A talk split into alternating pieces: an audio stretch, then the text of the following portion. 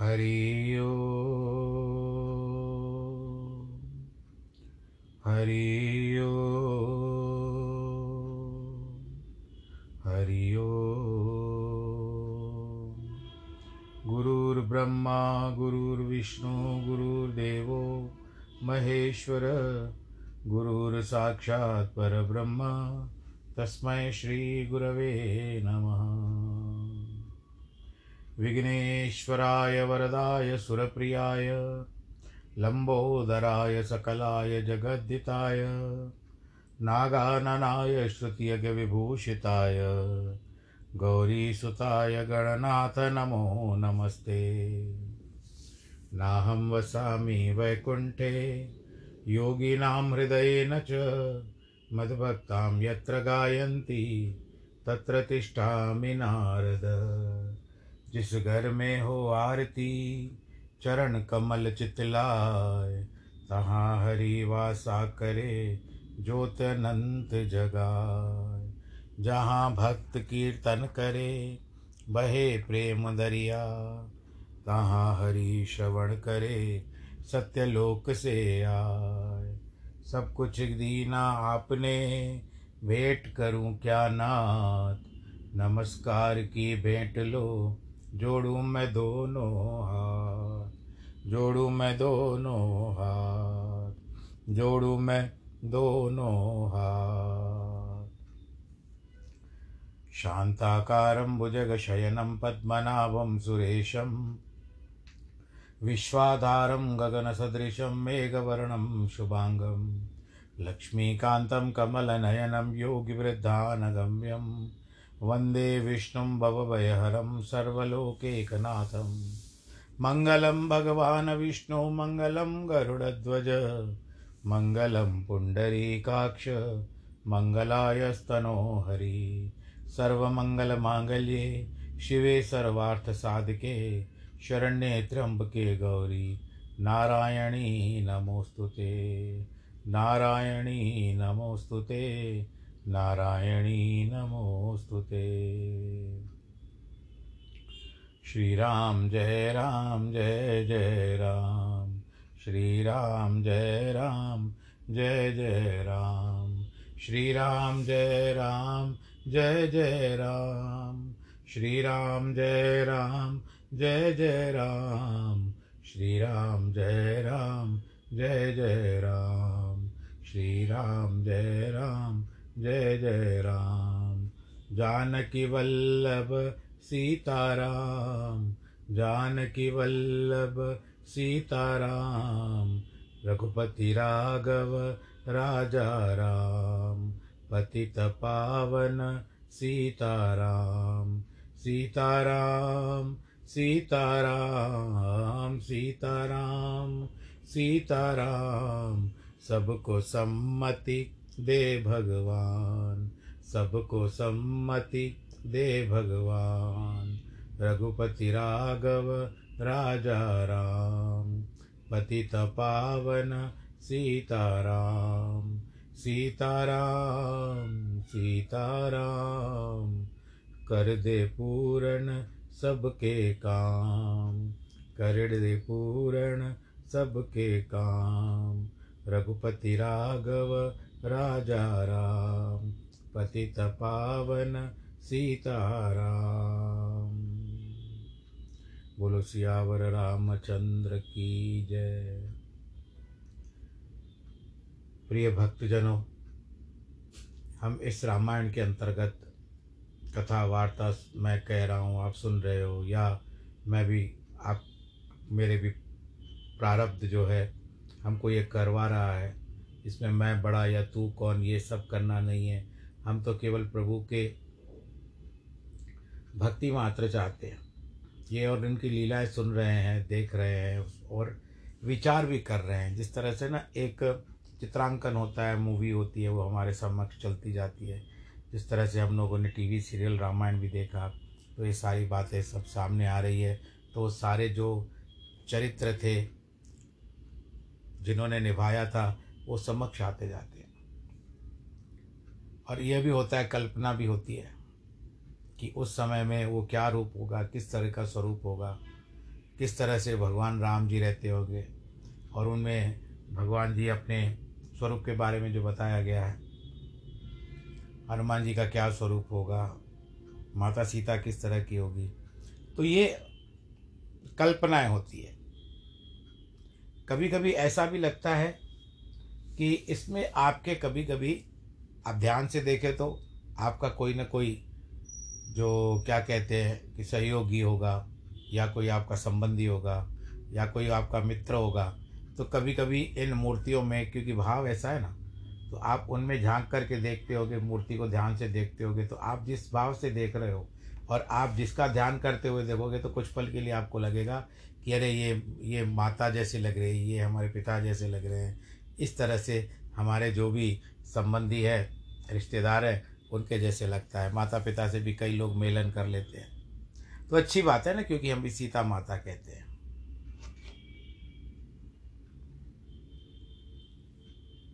तो चलिए, अब कल मेघनाथ के बारे में जो वर्णन था कि मेघनाथ तो हो गया पूरा। अब उसकी जो बाँ थी, जो भुजा थी वो लिख कर के बता रही है राम और भगवान लक्ष्मण का वर्णन कर रही है कि कोटि कल्प बीत जाएँ, पुराण और वेद उनका पार नहीं पा सकते। अभी बताते हैं कि तिन में सखी सयान एक एक समुझावत बैन, शोक छांडपति देवता, सुमत करो मत एन सियावर रामचंद्र की जय। एक चतुर सत्री, चतुर सखी बातें कह करके समझाने लगी, हे पतिव्रते, सुलोचना को बता रहे यानी जिसके नयन बहुत अच्छे हों, इसको सुलोचना कहते हैं। लोचन, जिस तरह भगवान शंकर को त्रिलोचन कहते हैं तो उनकी तीन आँखें हैं ना, तीन नेत्र हैं उनकी। शोक, त्याग, उचित कार्य को संपादन करो, क्योंकि आप तो बहुत बुद्धिमती हो। नागसुता का यह वचन सुन करके अच्छी माता, सखी, तुम सत्य कहती हो। तब दुख प्रारब्ध से मुझको प्राप्त हुआ है। यद्यपि सब वस्तु और सुख मेरा घर पूर्ण है। परंतु अब विजय तो राम लक्ष्मण की हुई, और सब वानरों ने यश पाया। विभीषण ने कुल से बहुत सा कलंक पाया। कोई ऐसा कुल कुठार यानी कुल को काटने वाला देखा है और सुना भी नहीं है। अब देवताओं की बंदी भी छूट गई। उन्होंने अपने अपने पुरों में अपने राज्यों की दुआई फेर दी। भाई, हो गया हो गया हो गया, अभी थोड़े दिनों में राज मिलने वाला है। जिन जिन देवताओं के अधीन थे रावण के पास, अब जो जो देवता हमारे पति से डरते थे, मेघनाथ से डरते थे, उन्होंने कहा, बस, खत्म हो गया डर। पुलस्त ऋषि के कुल का नाश हो गया। पुलस्त ऋषि इनके दादाजी थे। रावण के। रावण के पिता का नाम था विश्रवा। दादा थे पुलस्त और पुलस्त के पिता थे ब्रह्मा। इसी कारण रावण को ब्राह्मण कहा गया था। परंतु जो माता से उत्पन्न हुआ था वो थी कैकसी, जिसके कारण राक्षस प्रकुल की थी, जिसके कारण दोनों ही विचार थे। ब्राह्मण ब्राह्मण भी था, परंतु विचारधारा राक्षसों की रखता था और पारंगत भी था रावण। तो आज पुलस्त ऋषि के कुल का नाश हो गया। अब सूर्य चंद्रमा सुखपूर्वक प्रकाश करेंगे। अग्नि का दुख गया, वह और तेज युक्त हो जाएगा। आज पवन भी स्वच्छ चलेगा। आज गंगा का जल निर्मल होगा। इंद्र अपने राज्य में स्वच्छंद विहार करेगा कि अब कौन है इंद्रजीत?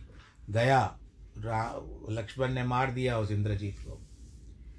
यम कुबेर दिख पाल सब, प्रमुदित सुर नर नाग, खाए, अगाए विहाय दुख, पाए सुयज्ञ विभाग, सियावर रामचंद्र की जय।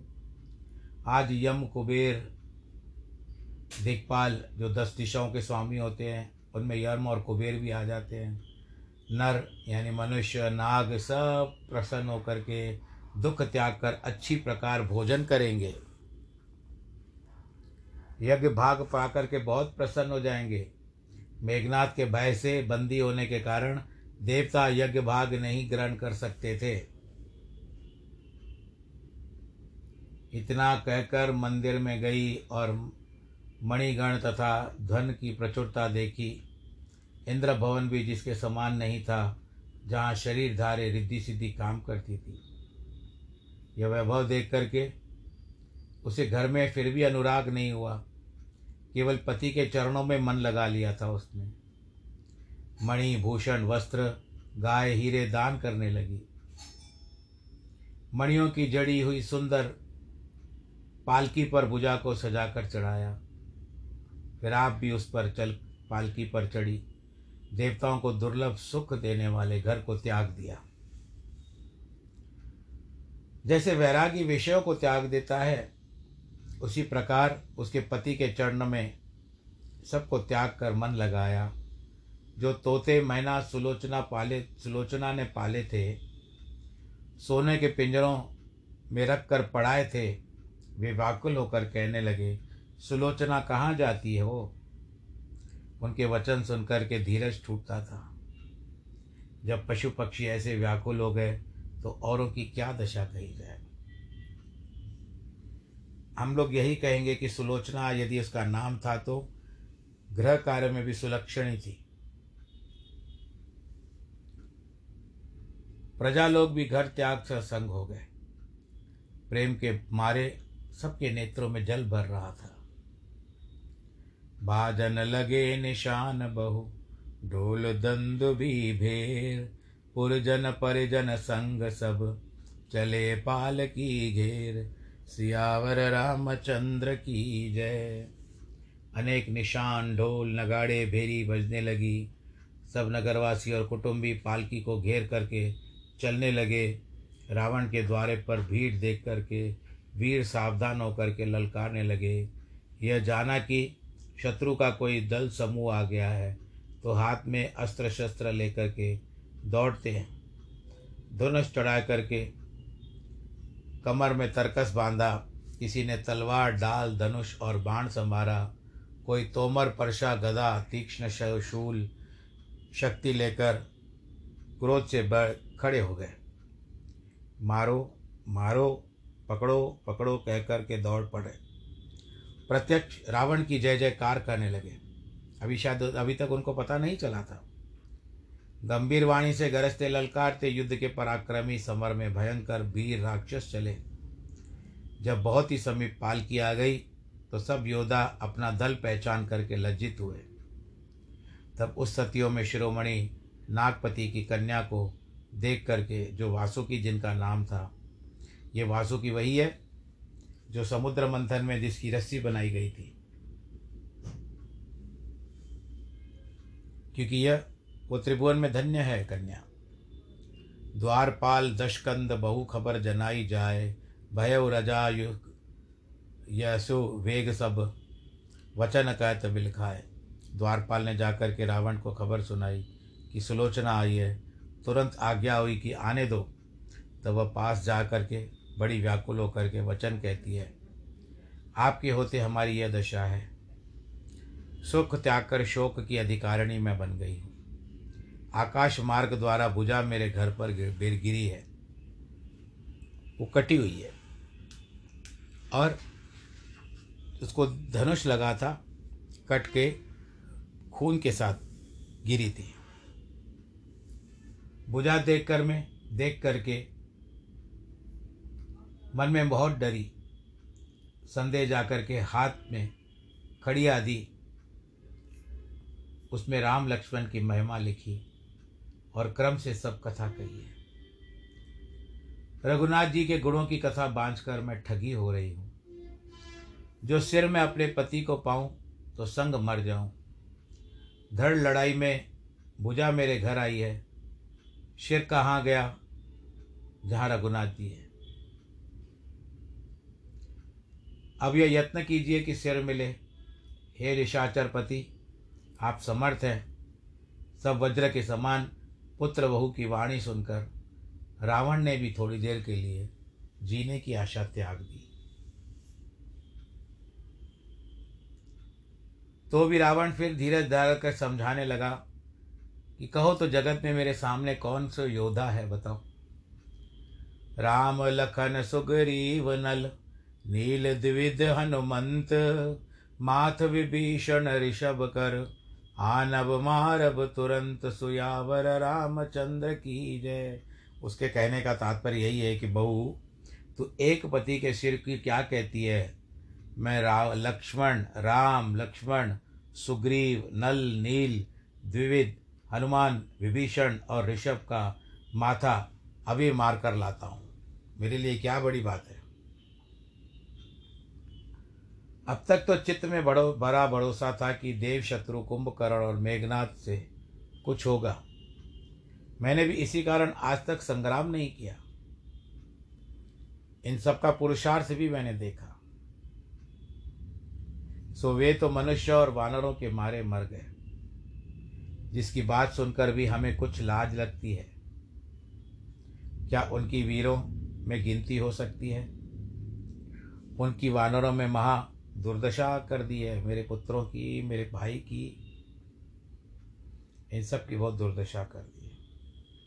हे कुलवधु पतोहु, शोक त्याग दे। उनके समान मुझे मत जाने, उनके समान मत जान। हे पुत्री, एक चार घड़ी विलंब कर। मेरा भी संग्राम भयंकर पराक्रम तू देख सकती है। चार घड़ी का आने का मतलब है कि डेढ़ घंटा हो सकता है। अनुमान परंतु डेढ़ घंटा, चौ, चार घड़ी कोई कहते हैं चौ घड़िया तेरे शत्रुओं का सिर बिना प्रयास काट कर ले आऊँगा, देर नहीं लगाऊँगा। प्राणी अपने पूर्व काल के लिए भोगों को भोगता है। जो कर्म होते हैं ना, उनसे जो भी भोग प्राप्त होते हैं, उन सबको भोगता है। नहीं तो क्या भला राक्षसों को वानर मार सकते हैं क्या? उनकी ये मजाल। आप लोगों ने वो बात सुनी होगी ना, रस्सी जल गई पर बल नहीं गया।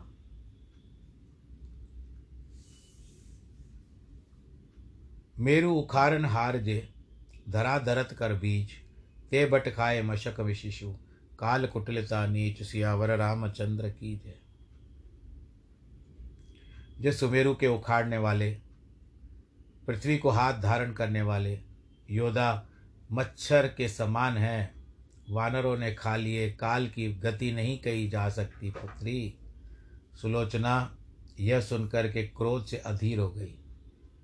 हृदय में शोक, शरीर से अचल होकर के कहती है, रावण के किसी समाधान की नहीं मानती और प्रताप सुनकर उसके मन में संतोष नहीं होता। आखिर कहती है, हे महाराज, नर वानरों का पुरुषार्थ देखकर भी आप बड़े प्रभाव बालों की छोटा करके मानते हो।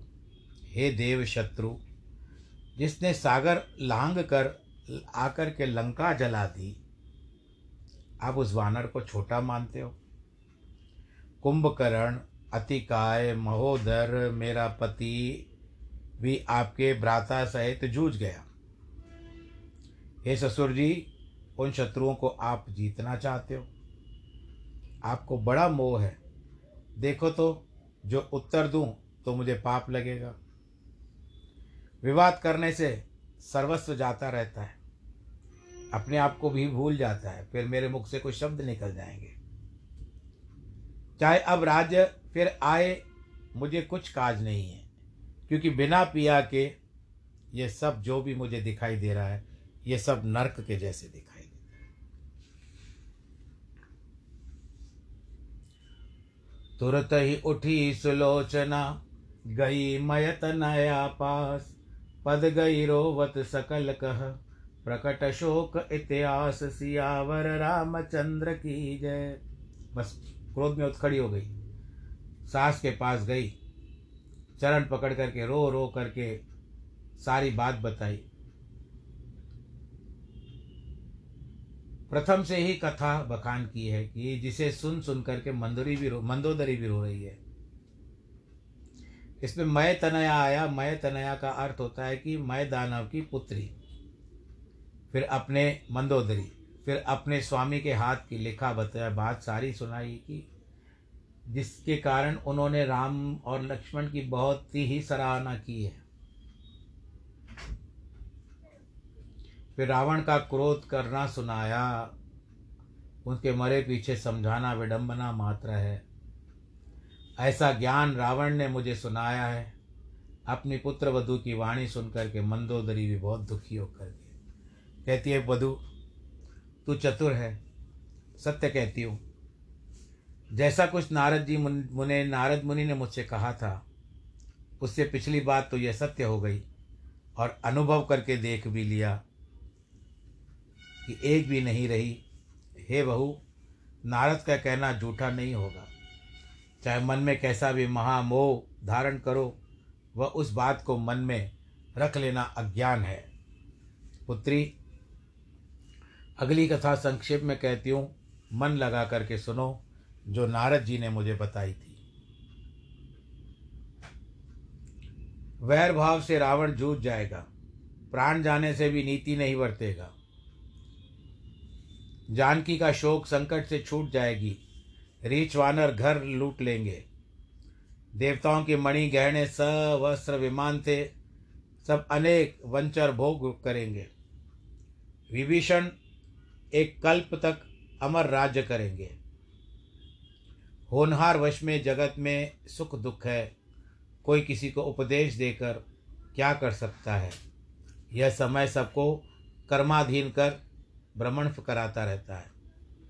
नारद जी के वचनों पर मुझे विश्वास है, परंतु हार जीत दोनों को अनुभव होता है। अब हे पुत्री, सब शोक त्याग कर, पति के संग शीघ्र परलोक को साधन कर। बस अब तेरा संसार में नहीं है। पति के सिर के निमित्त रघुनाथ जी के पास जाओ। संकोच त्याग कर अपना उनका शीश मांग लाओ। आज लाज करने का समय नहीं है। समय कब पलट जाए, उसका विश्वास नहीं करना चाहिए। इसके लिए अपना तुम कर्तव्य पूरा करो। फिर विभीषण तुम्हारे ससुर हैं। तुम्हें कोई कुछ नहीं कहेगा। अंगद मेरे पुत्र के समान है। बाली और रावण की मित्रता होने से रघुनाथ जी का एक नारी का व्रत है। लक्ष्मण यति होने के कारण वृतांत तुम सुन चुकी है। वह किसी स्त्री को नहीं देखते। इसके कारण तुमको वहाँ पर जाने में कोई दोष नहीं है। जामवंत सुग्रीव, द्विविद, मयंद, महाबली ये मंत्री हैं। रघुनाथ जी के रुख से काम करते हैं। महावीर जी को ब्रह्मचारी जानो। वे तो शिव साक्षात शिव स्वरूप है और शिव जो होते हैं दुखहारी होते हैं और हनुमान जी भी दुखहारी है। राजा रघुनाथ जी सदा नीतियुक्त कार्य करते हैं। वहाँ जाने में क्या क्लेश है बता विदित तोर पति बुझ लिखत, लक्ष्मण राम प्रभाव, हम ऋषि भाषत कहो, अब विलंब जन लाभ, सियावर रामचंद्र की जय। और तेरे पति भी तो राम लक्ष्मण की महिमा लिखी चुकी, लिख चुके हैं। बताते, बता रही हो ना कि सारा बुझा ने लिखा था। हाथ ने लिख करके बताया तुमको। अब इसमें बता कि तुझे विदित है कि मैंने भी यह सब बात ऋषि की कई वर्णन की है। हे पुत्री, अब तू देर मत लगा, तुरंत जा। सुलोचना मंदोदरी की, हित की वाणी सुनकर उसको अच्छा लगा। विचारने लगी कि निश्चय रघुनाथ जी के पास जाऊँगी। बार बार मंदोदरी के चरणों में सिर निभा करके चलती जहाँ वहाँ चली, जहाँ पर लक्ष्मण और भगवान रामचंद्र जी थे। रीछ वानरों का समूह देखा, कटक देखा। सागर का किनारा, सुवेल पर्वत पूर्ण हो रहा है। मानो दूसरी ओर समुद्र समुद्र उमड़ रहा है। वानर हरे पीले घूमकर रंग के दिखाई दे रहे हैं। रक्त वर्ण का आकाश बड़वानल अग्नि के समान है। वे चारों ओर से घेर रहा है। पर्वत, वृक्ष, भुजा घर, हज़ारों मानो, जहाँ तहाँ भयंकर बादल प्रकट हो रहे हैं। शेष रूपी लक्ष्मण की गोदी में सिर धरे सेना रूपी सागर, सुंदर रघुनाथ जी सोते हैं। अक्षयवट रूपी विभीषण यथा योग्य बैठा है। ऐसा पुण्यात्मा कहीं न देखा होगा, न सुना होगा। देखत डरत सुलोचना, धीरज दरत बहोर। महाराज रघुवीर कहा, विनय सुनाव मोर सियावर रामचंद्र की जय। सुलोचना देखते ही डर गई। फिर धीरज धर करके बोलती है, महाराज, रघुनाथ जी को मेरी विनय सुनाओ। उस समय सब वानर प्रसन्न होकर के उठे। भाई, आज तो लंका से एक डोली आ रही है। जान पड़ता है कि रावण को अब कुछ समझ में आ गई है, जब मेघ मेघनाथ मर गया। शायद इसमें माता सीता होगी। हट जाकर जानकी को बेच दिया है। चलो भाई, उठो उठो। खत्म हो गई लड़ाई। हम सब अभी भाई भाई जिस निमित्त लंका में आग लगाई, जिसके कारण हमने सागर पर पुल बांधा। ये रावण, ये सब वानर जो थे, उनको पता नहीं कि सुलोचना आ रही है, वे अनुमान लगा रहे थे। वही जानकी अब बिना श्रम के पा रहे हैं, जान लो कि विदाता हमारी सहायता कर रहा है, अनुकूल हो गया है। राम और सुग्रीव की विजय हो गई, वीर वानरों की सुंदर पक्ष मिला, राम लक्ष्मण का विरह, जनित दुख टूटा, लक्ष्मण रघुनाथ जी के दुख से दुखी थे बिना क्लेश से लंका गढ़ टूट गया। युग युग युग में हमारी कीर्ति चलेगी। कहाँ राक्षस और कहाँ लघु वानर? कि एह विधि चारु विचार कर, निश्चय कर वन माए। भयो काज रघुराज कर, बात दूसरी नाय सियावर रामचंद्र की जय। वानरों ने इस प्रकार सुंदर विचार मन में करके मन में निश्चय कर लिया। कि रघुनाथ जी का काम हो गया, अब तो कोई दूसरी बात है ही नहीं। सुलोचना के समूह में प्रवेश करते, कटक में प्रवेश करते, बहुत सकुचाती है, विचार करती जाती है। जैसे नई स्त्री किसी घर में आई हो, आगे आकर रघुनाथ जी, जो छवि के धाम, घनश्याम, गौर शरीर, उनका दर्शन किया। मरकत मणि और स्वर्ण की छवि को दे, जिनका तनु लज्जित करता है। जो इनकी महिमा कहते हैं, वे धन्य है। मतवाले हाथी के सूंड के समान है। जिनके बुद्ध जन भुजदंड है, जिनमें धनुष बाण और प्रचंड तलवार धारण कर रहे हैं। हृदय बहुत बड़ा है, ऊँचे कंधे हैं, शंख केसी करदन है, जिसमें तीन रेखा शोभा देती है। दांतों की पंक्ति की शोभा कौन कहे? उपमा देने पर भी मन सकुचाता है। कहते हैं ना, तेरा यश गाया वेदों ने, भेद नहीं पाया वेदों ने, नेति नेति गाया वेदों ने। होठों की लाली देखकर कंदूरी और दोपही दोपहरिया का फूल लग जाता है। नासिका को देखकर तोते की नासिका लग जाती है। कवि कवि भी थक जाते हैं, उनकी उपमा गा गा करके। छविमय, गुणमय, तेजमय, राम उदद अवगा। जहन पावत पार सुर केवक वर्णे कवित कथियाय, सियावर रामचंद्र की जय। छवि के खान, गुण के सागर तेजस्वी श्री रामचंद्र की हैं, जिनका पार देवता भी नहीं पा सकते हैं। तो भक्तजनों, आज समय दर्शा रहा है, दिखा रहा है कि आधे घंटे का समय लगभग पूरा होने को है। और कथा को आज का हमारी ओर से कथा में विश्राम नहीं आया है, परंतु हम अब विश्राम देते हैं कथा को। और कथा फिर आज विश्राम देंगे, फिर कल करेंगे। कल बाकी का जो कल विश्राम आ जाएगा। और उसके बाद तब तक आप अपना ख्याल रखिए, सुरक्षित रहिए। कोरोना का समय है, जब आपको टीके का समाचार आए तो अपना टेस्ट वेस्ट करवाने के बाद ही टीका लगवा देना। सब कुछ अच्छा हो जाएगा, भगवान करेंगे आप भी सुरक्षित रहो, परिवार सुरक्षित रहे। जन्मदिन और वैवाहिक वर्षकांड की जिनकी भी है, उनको ढेर सारी बधाई। ईश्वर आप सबको सुरक्षित रखे।